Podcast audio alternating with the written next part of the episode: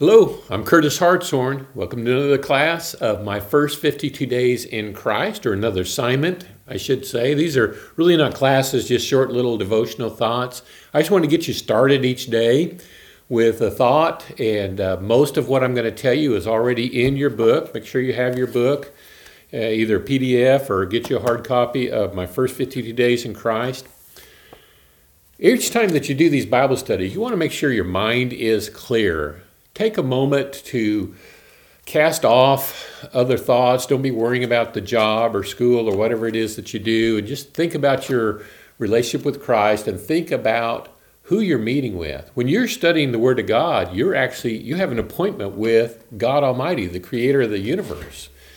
And so keep that in mind. Make sure you give God your best as you read Matthew chapter 9 through 12. So you can go ahead and do that at this time.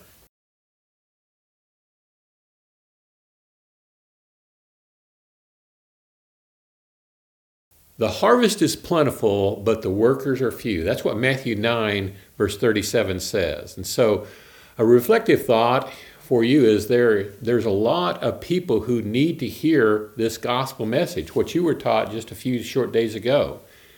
But there's really not enough dedicated workers to bring in the harvest. And so, we need workers in the harvest field. So, give some thought to this. Reflect on ways that you could help others to come to Christ. The harvest is so plentiful. There's people out there who need to hear the gospel. And now that you know how to become a Christian, you know enough to teach somebody else how to become a Christian. So give some careful thought to being one of the workers in God's kingdom. Another thing that you read right there at the end, well, in Matthew chapter 11 and verse 28, yeah, the very end of the chapter, he says, Come to me, all you who are weary and heavy laden, and I will give you rest. Take my yoke upon you and learn from me, for I am gentle and humble in heart, and you will find rest for your souls.